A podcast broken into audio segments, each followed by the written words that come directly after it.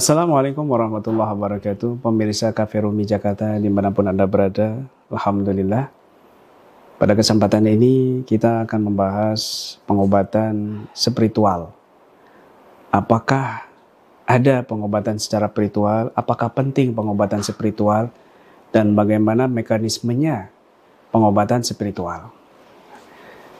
Singkat saja, Allah Subhanahu wa taala berfirman di dalam Al-Qur'an, A'udzu billahi minasyaitonir rajim wa nunazzilu minal Qur'an ma huwa syifaa'u wa rahmatun lil mu'minin. Dan kami turunkan daripada Al-Qur'an yang menjadi syifa dan rahmat bagi orang yang beriman. Ayat ini menjadi dasar yang sangat kuat pengobatan secara islami, pengobatan secara spiritualitas, bahkan pengobatan secara ilmu rukyah. Ya. Dengan Al-Quran Allah jadikan bagian daripada syifa dan rahmat. Ada beberapa ulama di antaranya Imam Fakhrazi bahwasanya syifa di situ lil amradir ruhaniyah wal amradil jismadiyah. Ada penyakit rohani dan penyakit jasmani. Artinya Al-Quran menjadi syifa untuk penyakit rohani dan syifa penyakit jasmani. Dan rohani beliau membagi lagi menjadi dua, yaitu penyakit akidah yang sesat menyimpang dan juga akhlak yang tercela.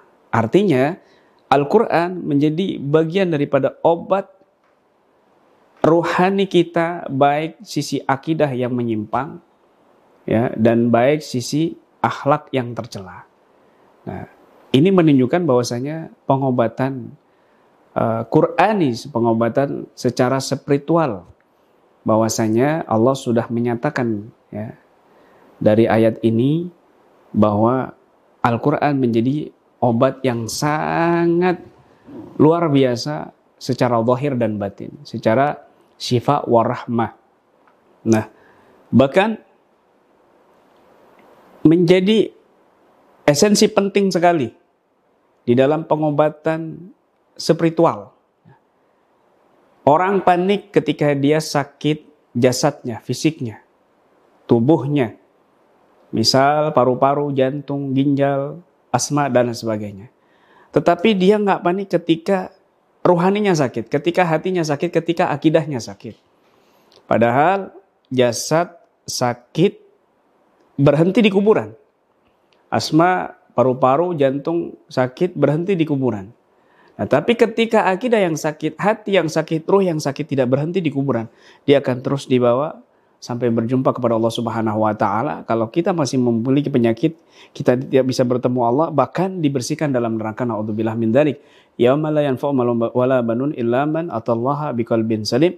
Di mana hari ada hari di, di mana hari itu tidak bermanfaat harta, anak, jabatan, titel dan sebagainya kecuali orang yang berjumpa kepada Allah dengan hati yang selamat. Nah, maka Al-Qur'an menjadi salah satu asbab pengobatan spiritual yang sangat penting sekali dalam kehidupan manusia. Ya, kita dianjurkan oleh Nabi menjadi mukmin yang kuat secara fisik, secara batin.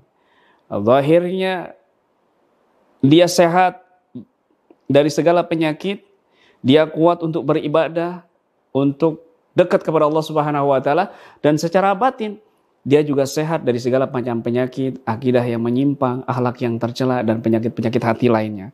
Inilah esensi dan pentingnya uh, pengobatan secara spiritual. Bahkan jika kita mengkaji lebih dalam lagi di Al-Quran itu Allah menyebutkan kalimat syifa itu ada empat tempat. Kalimat syifa, masdar syifa ya, teks secara tulisan syifa itu empat tempat ya. Yang pertama ayat yang tadi wa nunazzilu minal Qur'an ma huwa syifaa'un rahmatun lil mu'minin. Yang kedua, kul huwa lilladzina amanu huda wa shifa. Ya, katakanlah Al-Qur'an itu adalah petunjuk dan obat bagi orang-orang yang beriman. Yang ketiga, ya ayuhan nasu qad ja'atkum mau'izatun min rabbikum wa shifaa'un lima fis sudur wa huda wa rahmatun lil mu'minin. Hai manusia, sesungguhnya telah datang kepadamu pelajaran dari Tuhanmu dan penyembuh bagi penyakit-penyakit yang ada dalam dada dan petunjuk serta rahmat bagi orang yang beriman.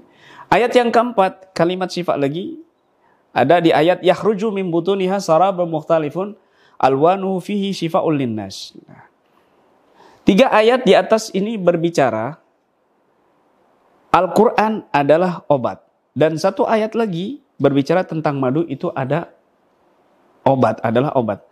Maka dari isyarat ini kita bisa pahami beberapa ilmu ya. Isyarat dan hikmah dari Allah Subhanahu wa taala. Yang pertama, bahwa 75% obat adalah pada Al-Qur'an dan 25% ada pada madu. Ini baik untuk medis maupun non medis begitu. Dan juga mengisyaratkan pada ikhtiar batiniah dan madu mengisyaratkan pada ikhtiar zahiriyah. Itu. Artinya kajian syifa tadi itu yang bermakna penyembuhan hanya empat tempat tadi itu tiga berbicara Al-Quran, satu berbicara madu. Artinya bisa kita pahami bahwa 75% kita berobat baik medis ataupun medis dengan Al-Quran. Yang sisanya madu atau medis begitu. Bahkan ada hadis di lainnya Nabi SAW mengatakan uh, Nabi bersabda di dalam riwayat yang lain uh, bahwasanya barang siapa yang tidak berobat dengan malamnya sasfi bil Quran fala syafahullah. Barang siapa yang tidak berobat dengan Al-Quran semoga Allah tidak sembuhkan penyakitnya. Nah, ini anjuran dan tekan, tekanan dari Nabi untuk kita berobat secara uh, spiritual, secara uh, Islam, secara Al-Quran. Ya. Tetapi jangan kita lupakan ada dua ayat lain yang secara sigotnya, tekstualnya juga uh, kosakata dari syifa. Tetapi dalam bentuk fi'il mudhari. Wa idha maritu fahuwa yasmin. Dan ketika aku sakit, maka dialah yang menyembuhkan. Nah, kemudian wa yasfi sudura qaumim mu'minin. Wa yasfi sudura qaumim mu'minin dan Allah yang menyembuhkan dada orang-orang yang beriman. Dua ayat ini fi'il mudhari menunjukkan hakikat yang menyembuhkan yaitu adalah Allah Subhanahu wa taala. Wasilah apa pun Al-Qur'an, spiritual, zikir, bahkan torikoh ini juga salah satu daripada pengobatan secara spiritual. Dan ini sangat penting sekali dua-duanya. Nah, maka jangan kita lupakan bahwa semua itu wasilah, satu-satunya yang menyembuhkan adalah Allah Subhanahu wa taala. Di sinilah pentingnya berobat dengan uh, pengobatan spiritual.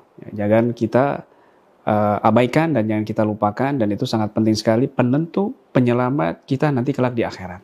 Demikian mudah-mudahan bermanfaat.